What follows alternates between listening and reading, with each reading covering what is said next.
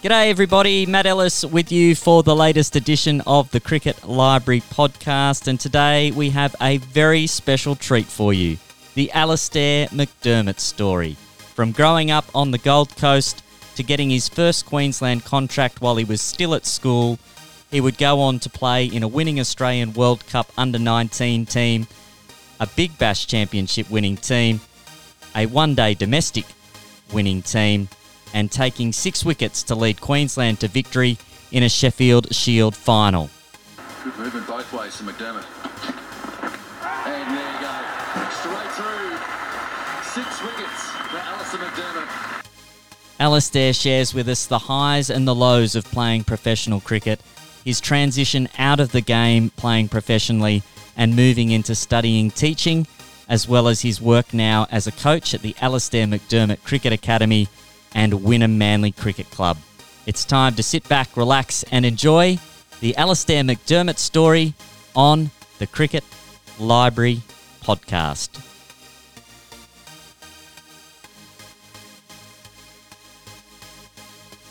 And it's a very warm welcome to the Cricket Library podcast. Alister McDermott, thanks so much for joining us. No dramas, Matt. Thank you very much for having me having me on. Me on. Uh, very much enjoying to have a have a bit of a chat.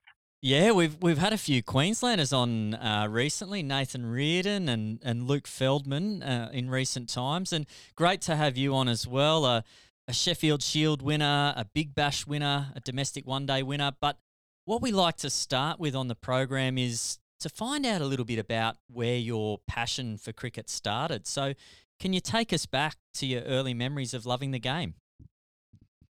Yeah, perfect. Love to. Um, it's actually I grew up on the on the Gold Coast. Uh, I played for the Mudgeeraba District Cricket Club. Uh, I was obviously starting in the juniors um, down there on the sort of southern Gold Coast region. I uh, played there for a number of years, and from there, sort of obviously just sort of loved the game, fell in love with it, and I really started to enjoy it and um, progressed sort of through there playing uh, through a little different sort of higher age groups and different sort of South Coast regional sort of teams.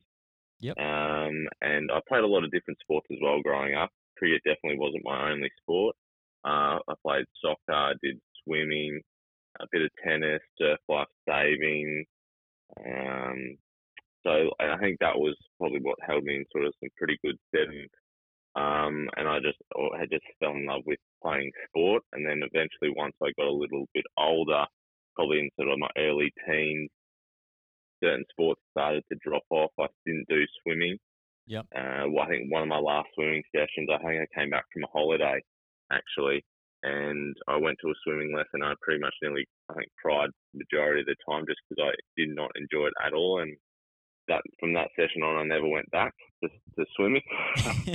um, and then I played soccer up until about sort of year nine.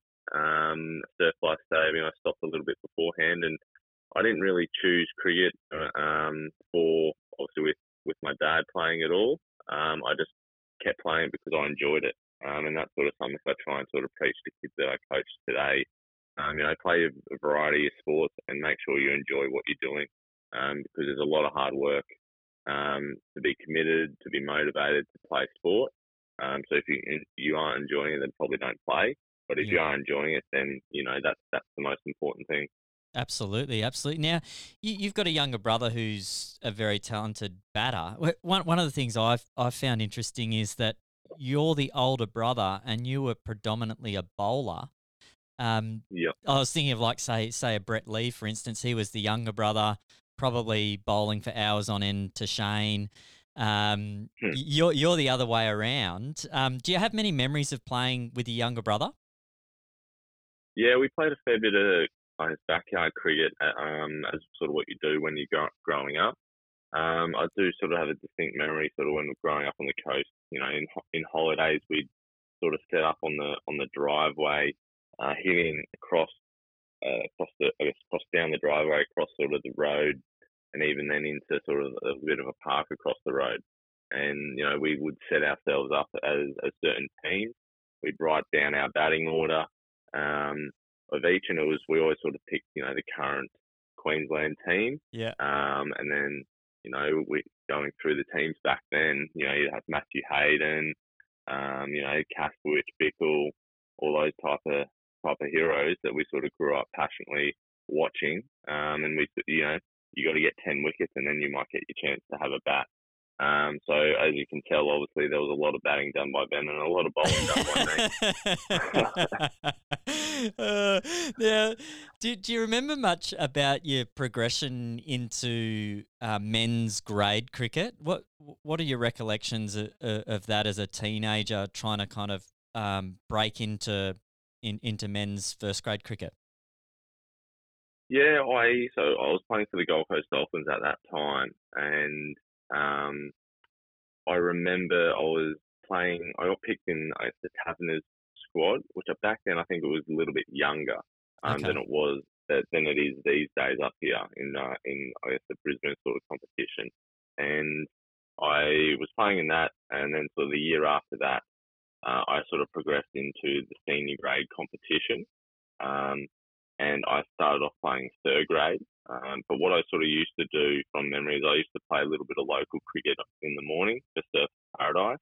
Yep. And then I used to also then progress then go and play, I guess, the third grade games in the afternoon. Um, and then I, I, think I spent about three quarters of that year in third grade.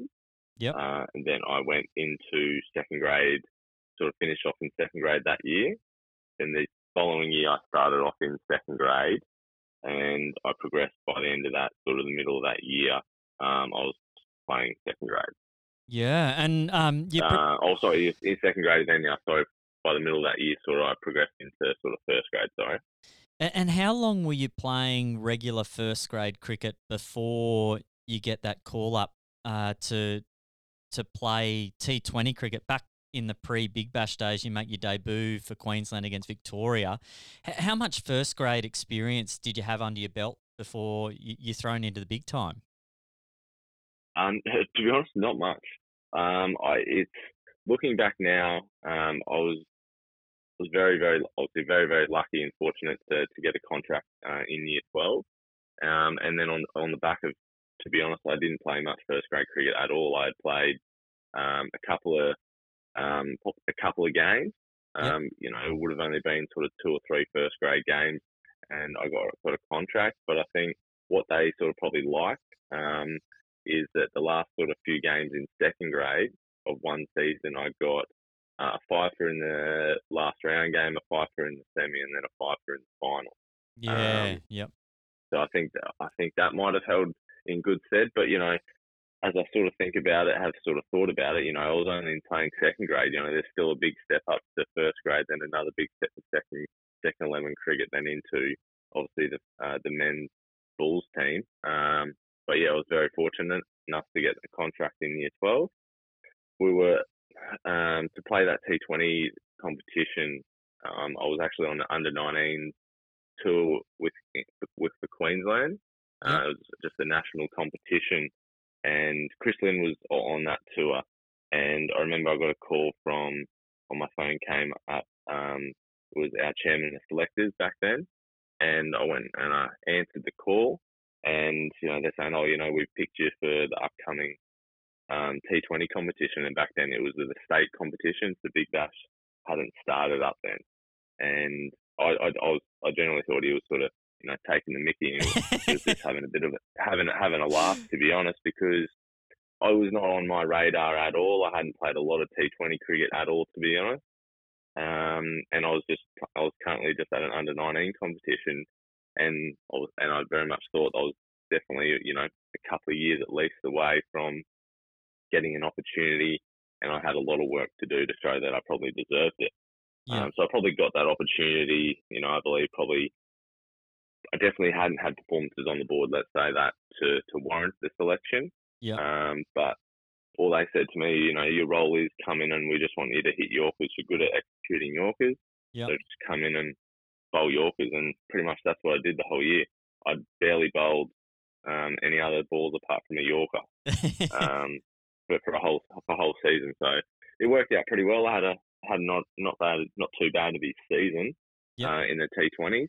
Um, and sort of then it sort of just sort of slowly sort of progressed from there for me. Yeah, and you, you get your one day debut, your domestic one day debut against WA. Um, do you recall your first wicket against uh, bowling to Marcus North? I think it was one where there was sort of a it was sort of half appeal for LBW, half appeal for caught behind, and uh, I think you looked a bit shocked that it was given out from memory.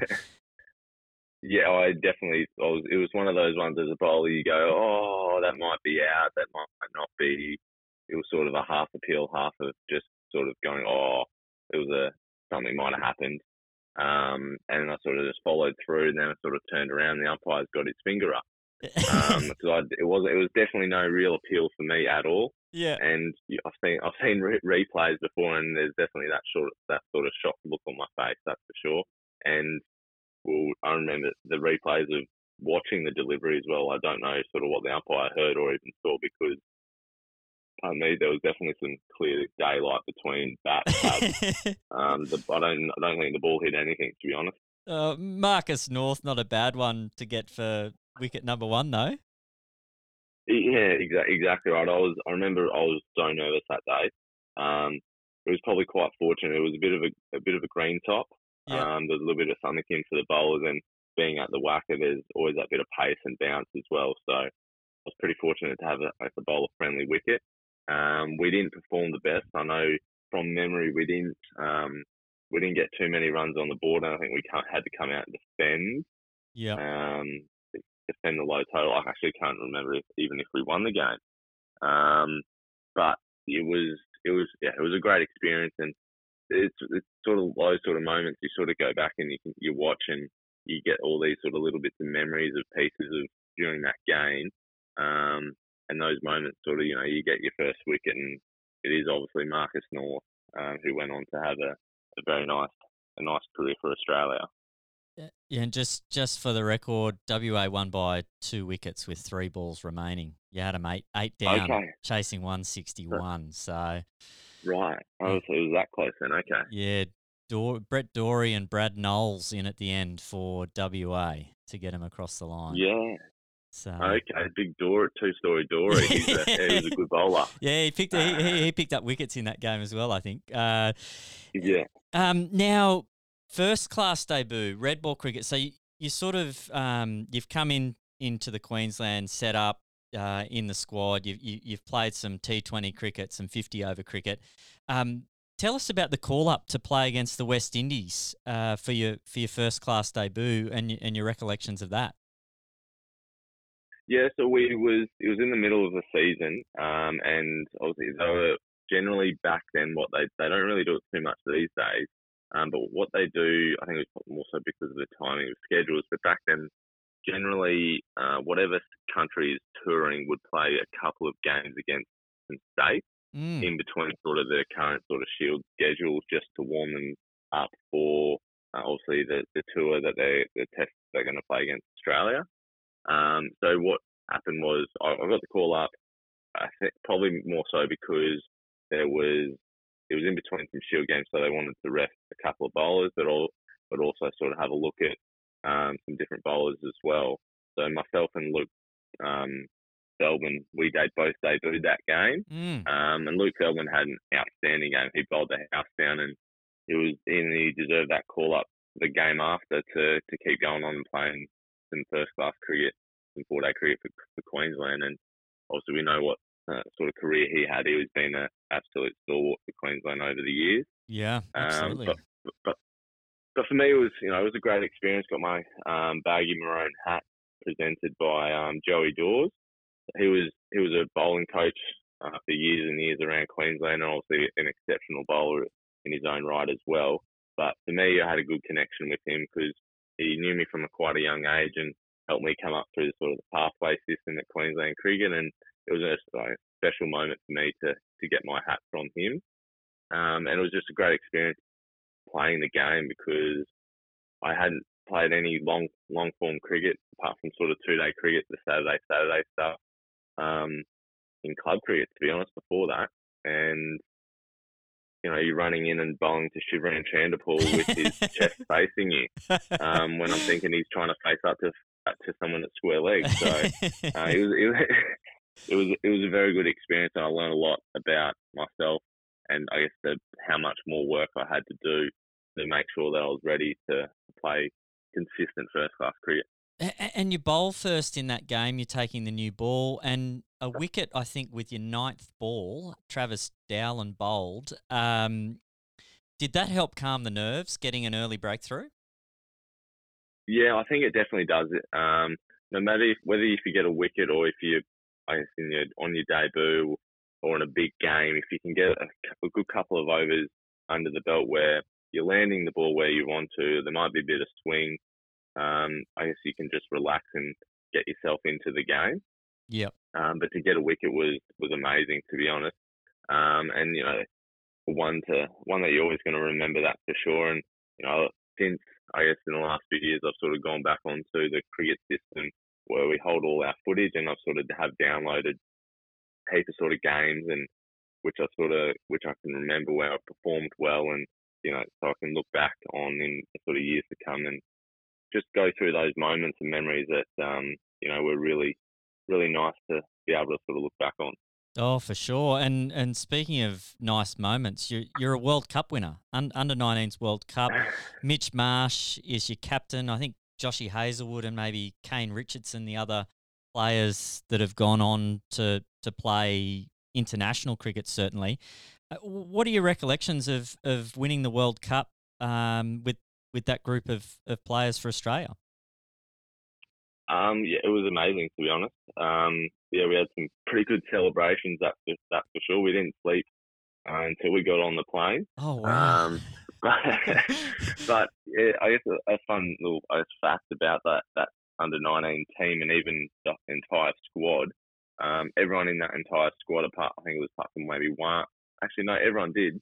Um, went on to play some form of of cricket um, whether that be for their states, whether that be first class cricket or T20 cricket or one day cricket. Wow. Um, so, which I think that's a, a pretty good achievement for, for all of those guys. Um, but I think we've had a lot of guys progress through that team and play even international cricket. As you said, sort of we got there was Kane Richardson, Adam Zampa. Oh, Zamps, um, yeah. Hazlewood Marsh. So there was um there was a lot of a lot of serious seriously good players who've gone on and, and are still playing today and performing well for Australia. Um, and it was a, it was an amazing game because I think we were sort of a little bit behind the eight ball when we we started sort of bowling.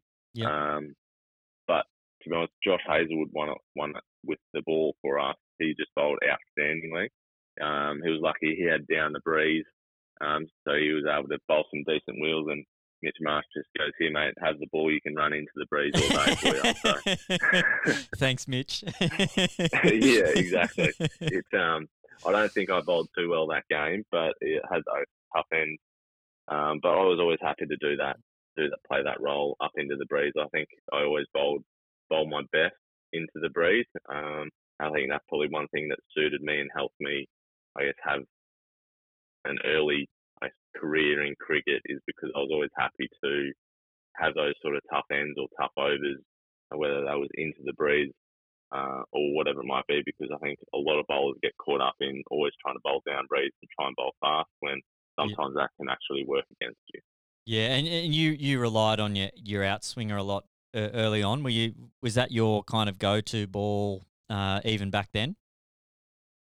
Uh, yeah, hundred percent. That's really was my main focus. All I was, I had a big focus on is just staying boring in yeah. that sense of always being around that sort of off stump line and just trying to swing the ball.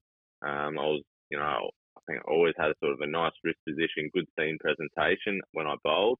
So I was always able to swing the ball. I always had, always just gave myself the best opportunity, opportunity to swing the ball. And I didn't really have too much else up up the sleeve. To be honest, didn't really have many off cutters. Relied on hitting the seam if, to, to seam it. Yeah. It wasn't until sort of you know four years later that I was tried to bowl some more in swingers or try to have a few more variations. That's for sure. Now, uh, Sheffield Shield cricket, you get your chance to play some Shield cricket for Queensland, and the the season to remember, uh, 2011-12. Uh, we'll get to the Shield final in a minute, but there was a game at the back end of the regular season. I think Queensland was undefeated at this point in time. and you're playing uh, against WA. WA sneak home by one wicket, chasing chasing about seventy, I think, in, in the second innings. And I think it was fifty-two. Oh wow, fifty-two from memory. Yeah, and and you you rip through you, you rip through their top order and take career best first class figures, ten overs, seven for twenty-four. Have you ever felt better bowling than that day? Probably not, to be honest. It, it'd be one. One would be close to being in that final later in. I think it was later in that year. Yeah, yeah. Um, but there was one of those days where you're just running and everything's just smooth, clicking, and where you want to bowl it, what you want to do with the ball, it just happens. And um, you know, you have a lot of other days where you're running and bowling, you're trying to do what you want to do, and it's just going left or right, and you just can't seem to do what you want. But yeah, it was one of those days that everything clicked for me, and and everything. Any time the batter sort of missed it, it was getting an edge, and um, it was getting taken apart from um, like Ryan Broad dropped the catch at first or second slip, yeah. and also a hat trick ball didn't get given out off Nathan Nathan Rimmington down leg. Oh. So it would have been, eh, it would have so, been nice to have. So did you did you strangle him down the leg side?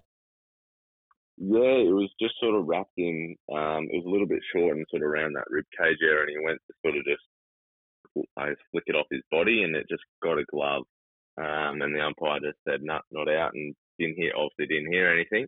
Um, but ah. you know, I had played a lot with Nathan Rimmington before he went over to Perth, and he whether he was trying to wind me up or not, um, get under my skin, but he said he he said he definitely hit it.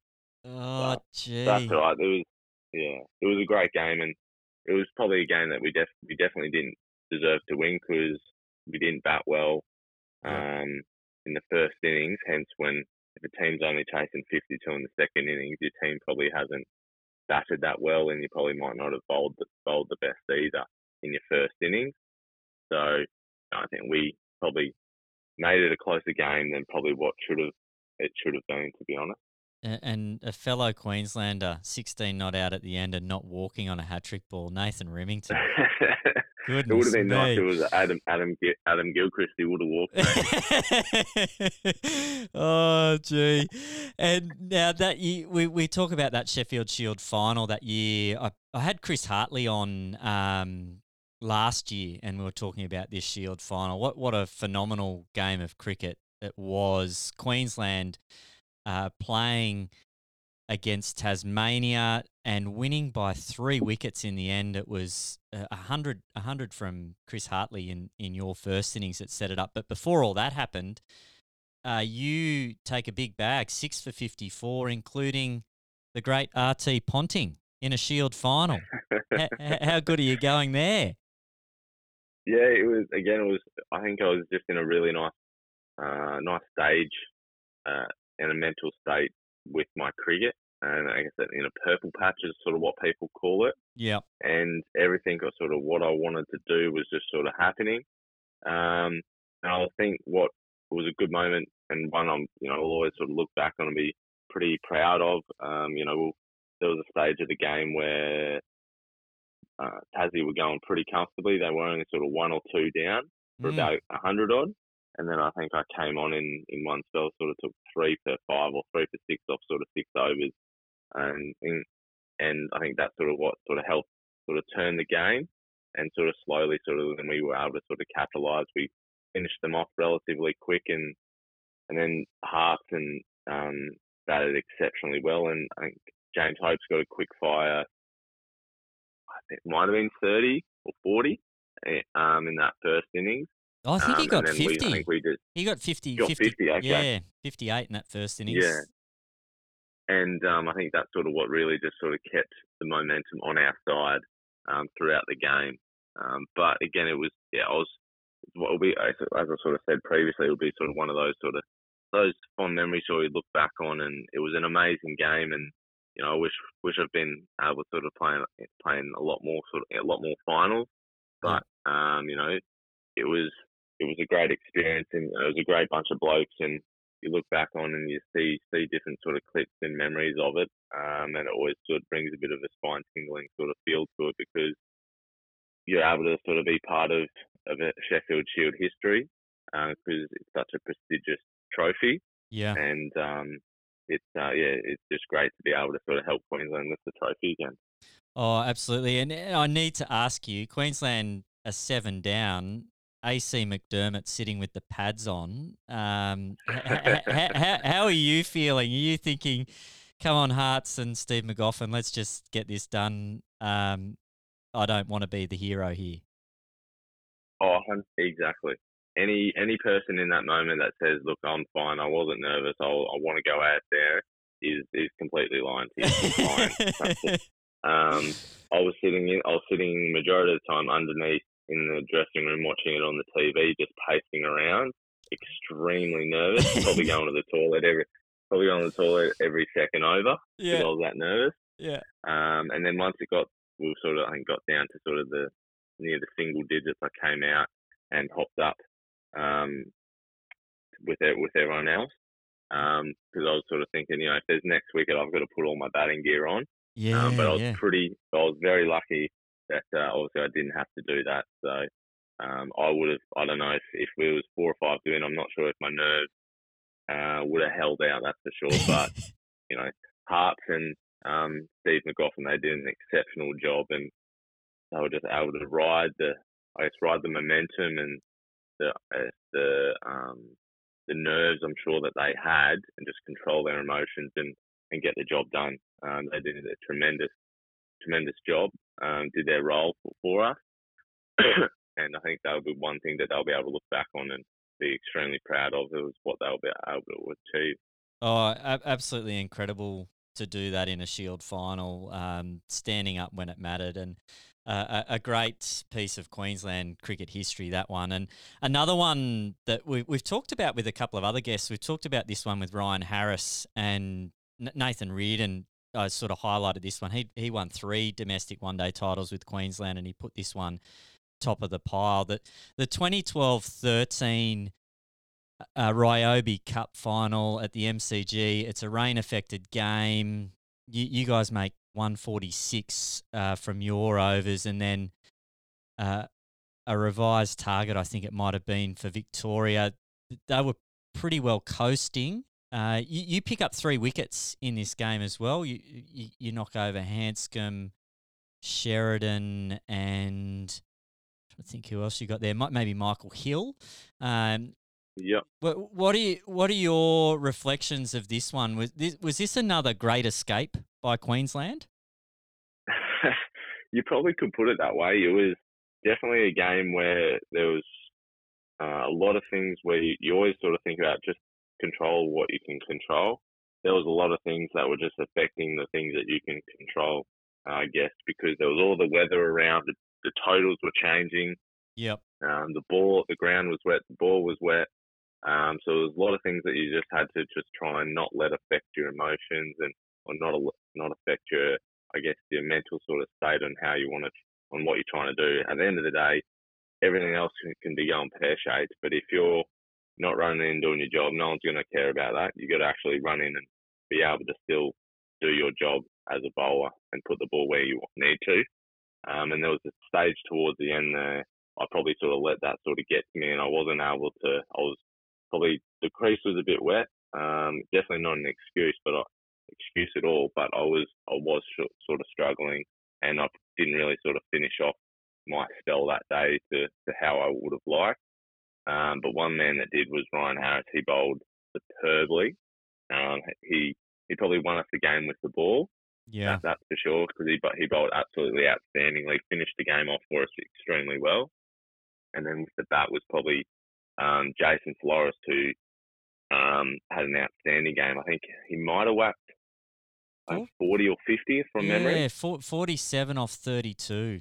Jason Floros. Yeah. Yeah, at a critical time. And um, it, it was because I think the weather was around then, and we had we knew we only had a certain amount of overs to bat, and he he everything just uh, clicked for him, and he if it probably wasn't for him, he, we wouldn't have had a, a total to at least try and defend, try and defend. So he had an exceptional game as well, and I think that's the key in finals. There's always little moments where the game can be sort of won or lost. Yeah. Even though it's either a 50 over game or four day game or 2020, there's always little key moments that I that I think a result comes down to, and as the longer you can stick to your game plan, duck yourself, I think more often than not you will come out on top in, in those key moments. Yeah, absolutely, and uh, another another really good one uh, for you playing the Big Bash. You, you played that early cricket with Queensland before it was known as the Big Bash, and the Brisbane Heat ha- have a wonderful season uh, in BBL 02. Nathan Hauritz, former guest guest on the show as well, um, man of the match in this game. Um, you you pick up some wickets as well, some key ones. Your future captain at the Sydney Thunder, Mike Hussey and Bradley Hogg. Um, can can you tell us at the time um, what winning a Big Bash title meant to yourself and, and the whole Brisbane Heat group? Um, yeah, it's a good question because I guess in that moment the format, or not necessarily maybe the, I guess the format was so new to to Australia. It hadn't been sort of really, um, I guess, taken in by maybe the public as as well as it had it did sort of a couple of years after. Yeah. Um, so it was really um, for for us, it was a new experience, I guess, for the first couple of seasons in the BBL, and we we that first BBL season we really weren't too sure how I guess the public were really going to probably take it on board. And I guess we know what what's happened since. It's been an amazing, amazing product, that's for sure. Yeah. Um, but it was it was in a, it was an exceptional game, and I know, as you sort of said, Horry, um, he got man of the match. But I do remember sort of one moment during that game in the first couple of overs, it was a right hand left hand combination batting, and the I was out at deep square for the right hander, and then the left hander came in, so I came in at came into point, and the ball came at me two balls in a row and nearly spun past me. Oh, and wow. I think it was between it was, I think it was between the overs. Corey comes up to me, and goes, "Mate, you're never going to go backward point to me again." I was like, "Yeah, that's fair enough. I've never really fielded there ever before. Just put me on the boundary or put me somewhere straight in the field, and I'll be more than happy. That's for sure." uh, and, and, you had um, Kemar Roach as your overseas. And I think you you would have played against him in that first game you played for Queensland. Lightning fast yeah. with the ball. H- how good was it from for you as a young guy to hang around someone like a Kemar Roach in in this um, Big Bash tournament? Yeah, it was amazing. And I think that's a great asset to the BBL is being able to get all those internationals in. As much as is you know, probably a draw card for spectators, for us as players, um, it's an amazing experience because we get to learn from they're obviously the best T20 players in the world. That that's why they're coming, and that's why franchises are signing them. Yeah. Um, but Kemar, he was amazing you know, he you were able to talk to him about cricket, you know, his upbringing as well and how he came into cricket. And I guess you you don't necessarily always talk so much about I guess how he bowls or anything like that. You just learn their journey and you learn the different style of cricket that they play and and how they I guess everything they go about their sort of training as well. And I think that's where us as players you can learn a lot because you've sort of only ever grown up and been in Australia, then you sort of only know that one way. If you can get exposed to different players and how they learn, how they train, or how they've learned to play the game and their upbringing, I think it gives you a new perspective on on yourself and how you can obviously then improve and improve your game as well. Um, and even though those first few years at the in the heat, you know, we had Brendon McCullum, yeah. there was Shane Watson, Mitch Johnson, Dan Vettori, as well. Um, Thisara, Thisara Perera, yep. Roelof van der Merwe. So there was, you know, there was some really, really good T20 players um, that we were able to expose ourselves to and learn on. And was it nice for you having your brother in the Brisbane Heat squad as well? What did it mean to you to have a Ben around for a little while there while you were at the Heat as well? Uh, it was amazing. Um, like, to be honest, that's probably one disappointing thing for me personally that I haven't been able, well, I wasn't able to um, achieve was to play a game with him. Um. Also, we played a lot of club cricket and everything together, but we were never able to walk out and represent, you know, a franchise or our state together.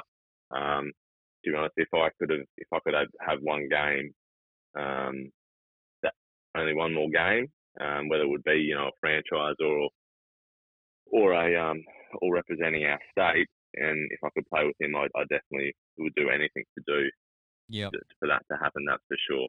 Um, but you know, it was great. You know, I was 12th man for a couple of games that he played.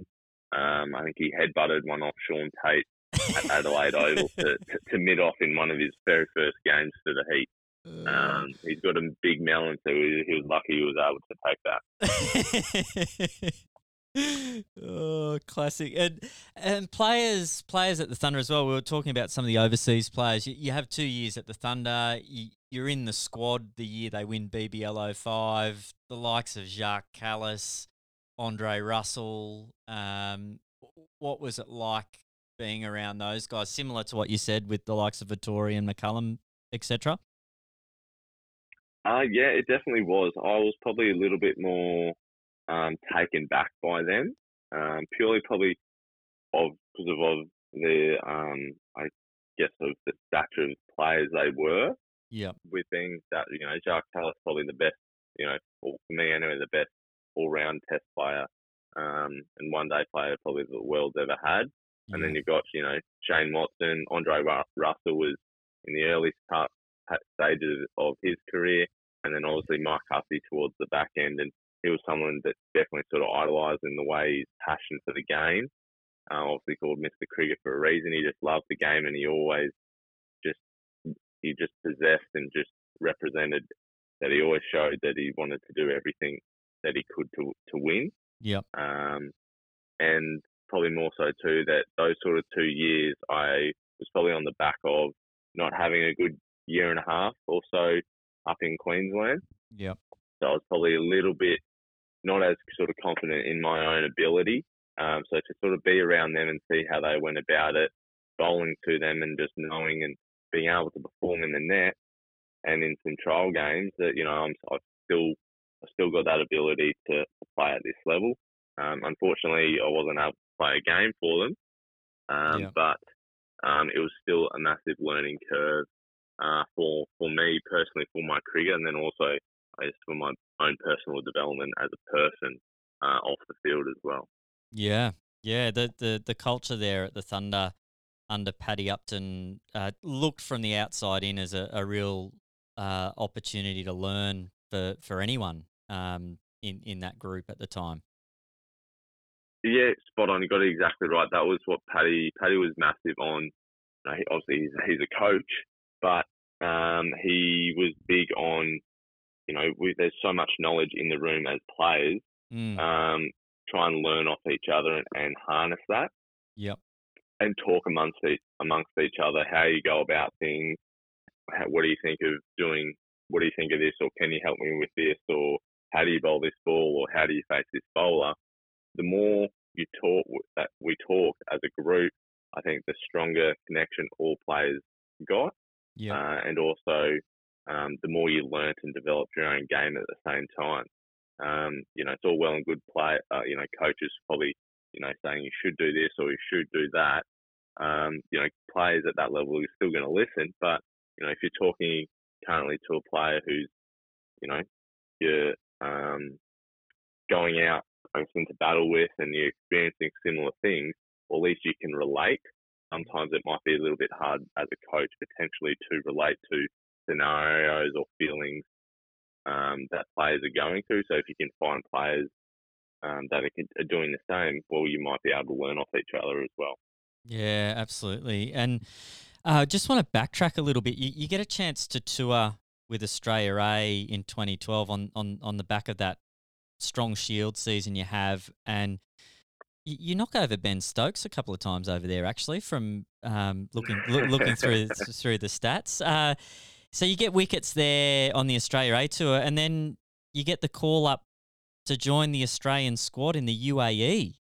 Uh, what was what was um, going through your mind then um, to to see yourself pretty close to to the the Australian setup? It was it was an amazing, probably I would say a, a two years from you know coming up through Queensland system, playing a lot, all the one, a lot of one day cricket, T20 cricket, and first class cricket, and getting picked on that tour, and you know on that bowl being getting picked on sorry the Aussie A tour, you know, and there was I think there was four or five games. I only got only played one, um, but I think that was in Durham. But and then to go get picked on that Dubai tour, um, you know, that was that was an amazing experience. And if I had my time again, I probably would uh, wouldn't I, I guess getting on an Aussie tour as a 21 year old, I was I was pretty shy. I Yeah. probably didn't open up as much, and that's probably just me as my, my personality. But I probably would have liked to try and try and learn more off um, off all the players, and probably be a bit more sort of proactive in that, Yeah. and and also be a bit more vocal at times.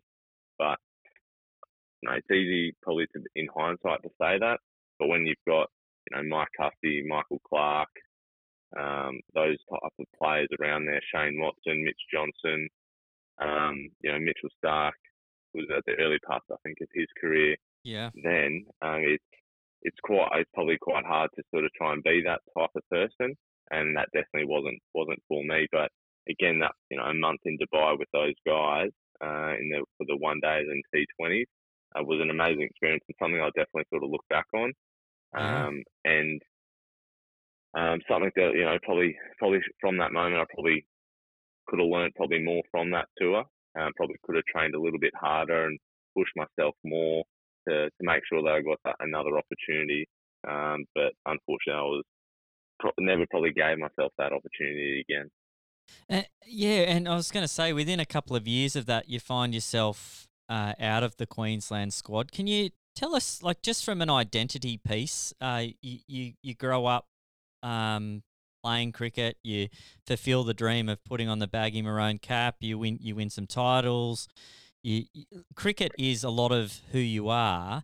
To to have that time out of the Queensland squad, um, what what learning do you have uh, looking back on it now um, from that experience? Yeah, it's it's a good one. It was probably took me a good, I think, a year to maybe even two years to to fully understand and get my head around, I guess, what happened, maybe why, and and also just sort of understand and look back on what I probably could have done better as well. Yeah. Um, as I sort of just sort of touched on, I definitely probably I don't think I changed the way I trained or less trained less. I probably kept doing the same. And I think as a professional athlete, you just can't keep doing the same thing because players players are constantly improving, constantly trying to be better. Yeah. Um, and that's probably something that I could have been a lot more proactive about is just being improving myself as as a as a, as a bowler.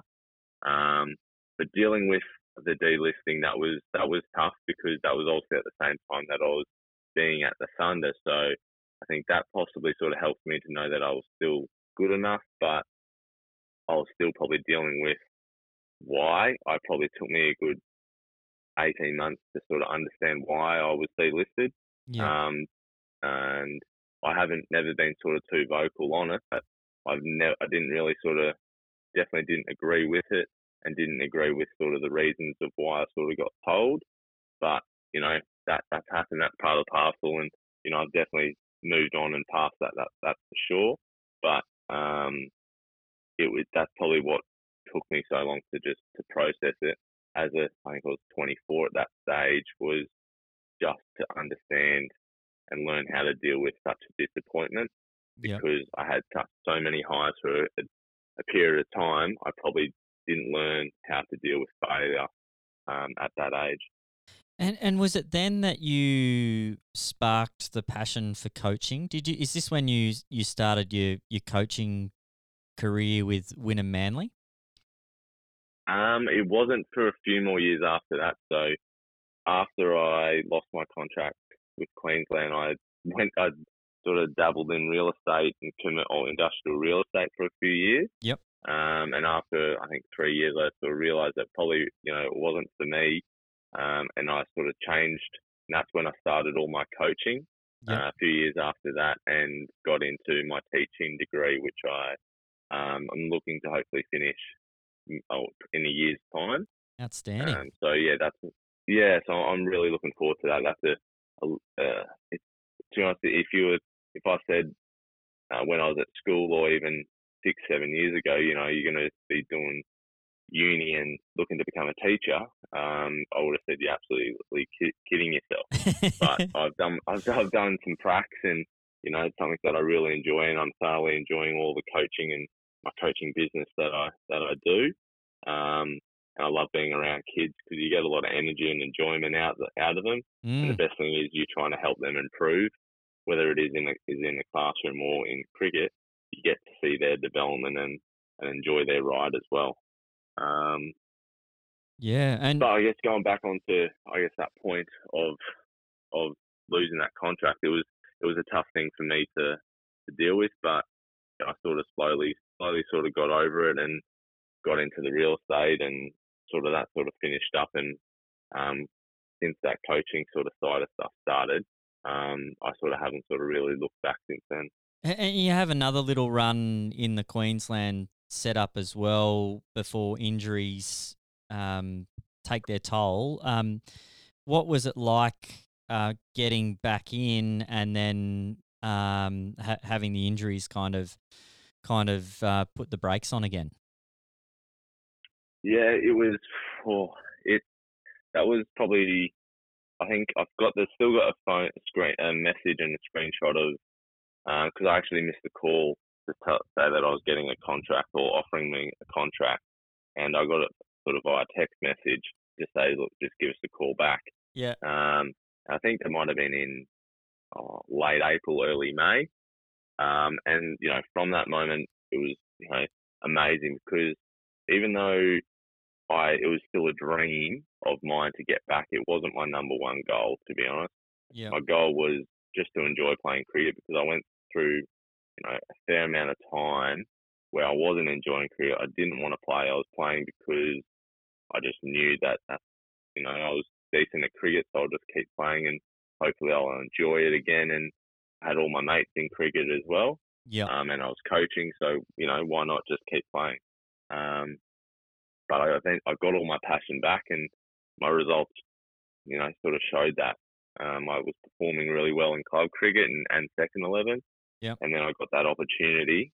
Um, but as you sort of mentioned on those injuries, I still know the date, July 16th, 2019. Yeah. I uh, fell over then cutting at training, uh, broke my I got a distal radius sort of fracture in my right arm. Um, and to be honest, from then I barely was able to to bowl off my run up again, and I haven't really done it since. To be honest, Wow. um, I can't. Yeah, it was. It's. It was. It was probably one of the hardest, uh, hardest seasons, the hardest sort of five six months mentally. Um, there was times um, because I sort of did my wrist, and as I was my wrist recovered and I was getting back to bowling, um, I got a stress fracture in my back. Um, Oh, so as soon as you get a stress fracture, that's about six, seven, eight months out yeah. as a bowler. Um, so that was my season done, and by sort of September, October, I think when I got my stress fracture, I pretty much knew what the news was going to be coming because my season was over and on a on a one year contract in the age of 29, 30, a fast bowler who's had sort of four stress fractures and isn't cemented in any team, you you know what's sort of coming. Um, yeah. so it was it was probably the hardest time, as I said. You know, I didn't I didn't really want to be at training. Um, there was times, you know, I was probably I was tearing up on the way to training, leaving training, uh, holding back tears during training. Um, but it was is it was one thing that I definitely learned about myself. Again, was you know if you're in that fit, in that state of mind, best thing is to, to take take a step back. Don't try and force your way through it to to, to recover or to get better. Yeah. Um, I probably should have taken a couple of weeks away. Um, and because you know mental health is such a massive thing, and I probably didn't really sort of um, take the time for myself. I was always thinking, no, I need to do this. I need to be show that I'm keen to to get another contract to to show that I want to be here and I'm doing everything I can. Um, I should have thought a bit more sort of about myself and what I guess the perception of was, Yeah. especially that I hadn't been able to play a game for the whole whole season pretty much. Yeah. Um, so it was yeah, it was it was definitely the hardest season, that's for sure, mentally. Um, and it's it's pretty disappointing to to think um, to think of sort of what that what sort of happened and sort of what I went through. Um, but look, people people go through a far lot worse. Uh, unfortunately, um, you know, I was lucky to to get another opportunity after having sort of you know six or seven years at an early age. So um, even though it didn't work out, I'm still thankful that I was able to have it have that uh, have that second opportunity. That's for sure. Yeah, absolutely. And it sounds like things are going well now. Uh, y- y- you're doing coaching, so you got your own coaching business. Is that right? Yeah, I do. Yeah, um, it's pretty just the Alister McDermott uh, Cricket Academy that I sort of run out of um, Brizzy and the Gold Coast up here, Yep. and um, just do a lot of a, a bit of private stuff, a fast bowling sort of program as well, um, some ca- cricket camps, and and then just get involved in in some school programs as well with some private a private school up here, um, Churchie, Yep. um, with um, a fellow Queenslander, Peter Drinnan, who played for Queensland, um, punt me back, or I would say maybe early thou- 2000. Yep. Um, I'll sort of help him out, help him out there, and, and Peter Clifford sort of does a little bit of work there as well. So, um, yeah, I'm ju- I'm really enjoying it. Um, I love getting up, you know, knowing that I'm going to be helping sort of young kids um, help develop their game. And I think the best thing that I try, or biggest thing that I try and focus on and learning things, that the learnings that I've had in my in my career is about just enjoying the game. You, they're going to fail. They're going to fail a lot more than they succeed. Um, and it might not sound like they're obviously po- probably turning people off cricket if you're you're gonna fail more than you succeed. But it's those moments that succeed that you you keep playing, or it's the moments where your teammates succeed or your team succeeds that makes you want to keep playing the game. That's for sure. Um, if they can learn how to understand and control the emotions and how they feel with failing, and um, learn from learn from it, then you know keep playing and enjoy the sport for what it is. I think there's a lot of life lessons in cricket because in life you're going to get thrown a lot of curveballs, um, a lot of challenges, and you might sort of fail at things. But it's how you just sort of step up and walk out. I guess, pardon the pun, and walk out for your next innings or next challenge, yeah. uh, next spell, and how you come back from that and keep learning is is probably the biggest biggest life lesson that you can get from cricket. And my best mates today are all in cricket. Yeah. Um, you're, I think that's the biggest thing, the amazing thing about team sport. Um, once you've played it for quite a while at any level, um, those friends, that friendships that you make, uh, they're for life. And I might not see some of them for two or three years, but you end up seeing them, hang out for a couple of hours, and it's just like you know you never left. yeah, yeah. And that's that's the most enjoyable thing, that's for sure. Oh, 100%. 100%. Now, uh, you've been very generous with your time, Alister, but I need to ask you one more question. This one very popular with our listeners. I- i- Yeah. If Alister McDermott's having a net and he can invite anyone down, um, and I'd say anyone down when they're in the peak of their condition as well, thinking here. So Yeah. um, it could be cricketers, could be athletes, comedians, politicians, whoever whoever you want. Um, who- who who are your top three to have at the Nets? Oh, that's a very, very good question. Um, well, I, I guess growing up as cricketers, or as a cricketer, sorry, um, I always enjoyed, and even still to this day, you see him rolling the arm over um, in the comment, just doing commentary. Um, is definitely sort of Shane Warne, that's for sure. Yeah, Um, no doubt he's no doubt he, he's probably still got it, and he's going to always have some probably some some good stories um, as well for you. Um, number two, um, look, I do I do enjoy my golf, So it would have to be, you know, go either Tiger Woods or a good Aussie, um, Adam Scott. Uh, Yeah. Something you know, I've something uh, I guess it's some golf that I've got into lately and all have always enjoyed. Um, number three, it's a tough one. I'm trying to I'm trying to steer away from uh, from from cricketers. Yeah. Um, what I, I, I would have to say it probably would be another cricketer to be honest, and um, it would probably I've always liked watching. Um, I'm going to just say throw it out there is, is Shaun Pollock. Yes. Uh, maybe because he's a fellow, maybe because he's a, as a, a fellow redhead as well. But that's a that's a bowler that who I grew up um, watching and idolising uh, on sort of you know how he bowled. Um, never met him before, but hopefully he's a good fellow to have down at the net. oh well, if you're listening, Shaun Pollock, um, get in touch with Alister McDermott and get get down to the nets. Lo- love yeah, that would be nice. love to see that happen. Well, thank thank you so much, Alister, for your time. You, you've been very generous uh, with sharing some of your memories uh, of your career and, and things that you've learnt throughout. Uh, really appreciated having you on the Cricket Library podcast and wish you all the best with your Cricket Academy and finishing off your uni degree. And um, yeah, thanks so much for being a part of the program. No dramas. That. Thank you very much for having me. Apologies that uh, I know it's been a bit back and forth over the last couple of months to trying to trying to trying to get me on and and stuff. But look, no, I thoroughly uh, appreciate um, and coming on and enjoyed it. And um, thank you very much for for what you're doing. I think hopefully a lot of kids and even parents uh, get to I guess take a couple of things away from whoever they might be listening to. It doesn't obviously necessarily have to be me, but hopefully they enjoy it and have some uh, enjoyment out of it, and maybe they've take uh, a little learning learning out of it as well. Yeah, absolutely. That's uh, one one of the reasons we're here is to inspire people to love and play the game, and um, these stories certainly help to do that. Thanks so much, Alister McDermott. No dramas. Thank you.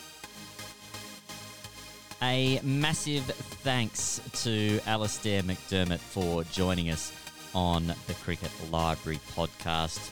Really appreciated his openness and honesty about the highs and the lows. He experienced plenty of highs playing for Queensland and the Brisbane Heat, Australian under 19s, all that sort of stuff. But of course, the disappointments of losing a Queensland contract and having to think through uh, his options in life. And, and certainly uh, great to see him thriving and flourishing at the moment in his studies to become a teacher and his work as a cricket coach, the Alister McDermott Cricket Academy, and of course uh, at Wynnum Manly Grade Cricket Club in Brisbane. Uh, fantastic to hear that things are going so well for Alister now, and, and we thoroughly appreciate his time on the podcast today. And how good to have a redhead mentioned in the three net session selections. Shaun Pollock, welcome. I think that is the first redhead we've had nominated. Uh, any other future guests, maybe consider Jason Floros or Andrew McDonald or maybe even Alister McDermott himself. Maybe we could build up that network of red-headed cricketers getting, getting a mention on the podcast. And if you did enjoy today, which I trust you did, please make sure you hit the subscribe button. If you're feeling extra generous, make sure you give us a, a, a rating and review on the iTunes store. That really does help spread the word and get it out there. The message that we're trying to share, which is stories that inspire a love of cricket. And Alister McDermott's story has certainly done that for me today. He's lit up that, re- relit and kept that flame burning within me, and, and hopefully the same for all of you. Have yourselves a great time until we meet again. Uh, we will be back again soon. This has been Matt Ellis for the Cricket Library podcast. Thanks so much for tuning in. It's bye for now.